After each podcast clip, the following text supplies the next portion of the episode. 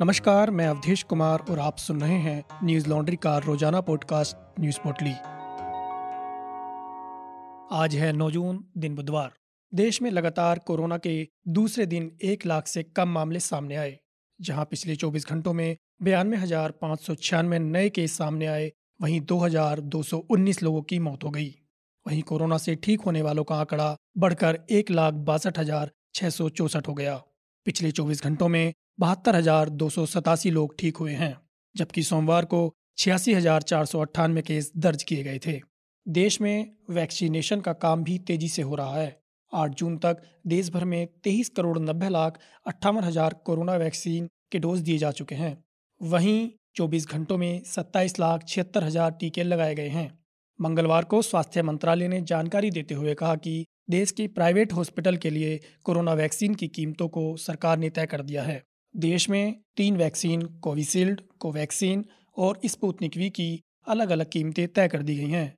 इस बारे में राज्यों को भी जानकारी दे दी है। सरकार के इस फैसले के बाद कोविन ऐप पर भी रेट अपडेट किए जाएँगे। खबर के मुताबिक कोविशील्ड का प्राइवेट हॉस्पिटल में फिक्स रेट सात सौ तय कर दिया गया है। इसी तरह कोवैक्सीन का फिक्स्ड रेट चौदह सौ रखा गया है और स्पुतनिक वी के लिए चौदह सौ का रेट होगा। केंद्रीय स्वास्थ्य मंत्रालय की तरफ़ से राज्यों को तय रेट पर अमल करने को कहा गया है। देश में कोरोना के मामले तेज़ी से कम हो रहे हैं। इसके चलते देश के दो राज्यों में लॉकडाउन और कोरोना कर्फ्यू को आज खत्म कर दिया गया। यूपी, बिहार के आज से इन दोनों राज्यों के सभी जिलों में अनलॉक हो रहा है। आज से बिहार में अनलॉक की प्रक्रिया शुरू हो गई है। इसके तहत दुकानें शाम पाँच बजे तक खुलेंगी। अब निजी व सरकारी दोनों कार्यालय पचास फ़ीसद कर्मियों के साथ खोले जा सकेंगे।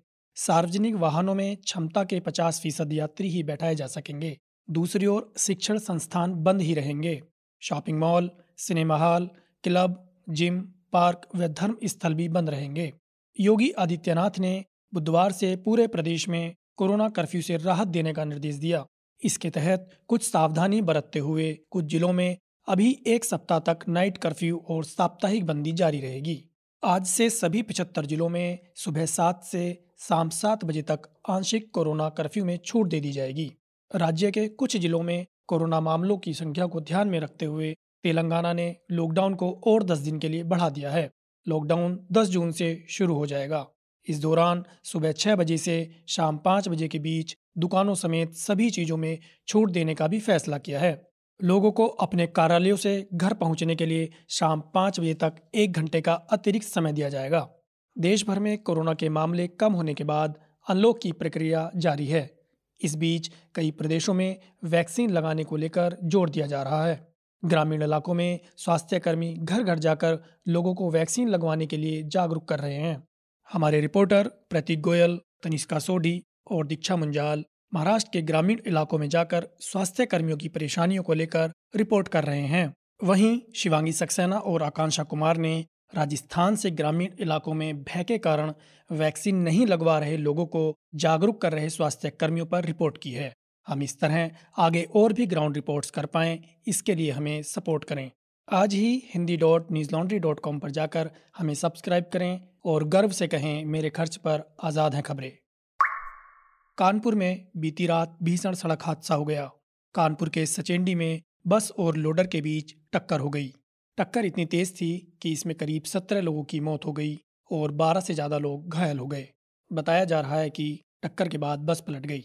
हादसे को लेकर आईजी मोहित अग्रवाल ने बताया कि बस और रोडर के बीच हुई भिड़ंत में सत्रह लोगों की मौत हो गई। घायलों का हैलेट अस्पताल में इलाज चल रहा है।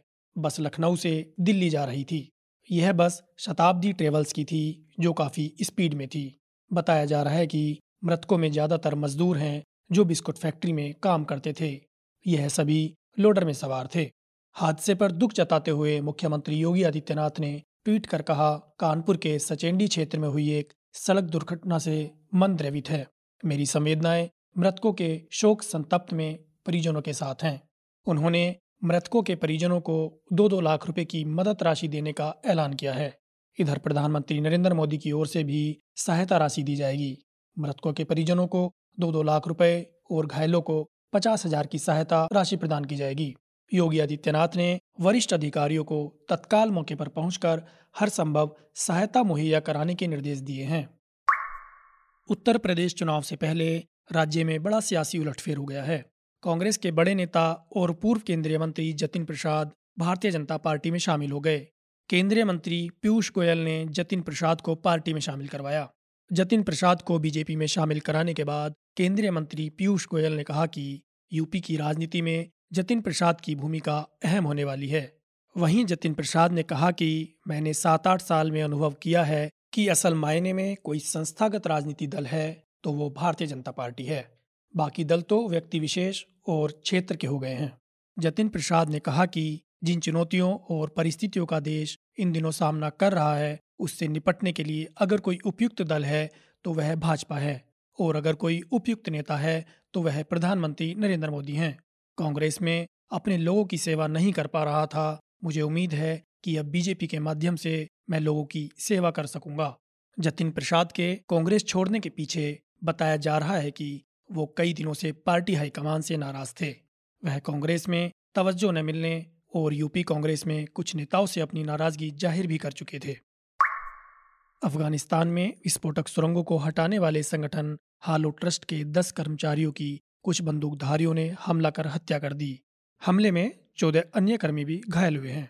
अफ़गानिस्तान गृह मंत्रालय के प्रवक्ता तारिक आर्यान ने बताया कि उत्तरी बगलान प्रांत के बगलान मरगजी ज़िले में संगठन के शिविर पर रात में हुए हमले के लिए तालिबान को जिम्मेदार ठहराया है।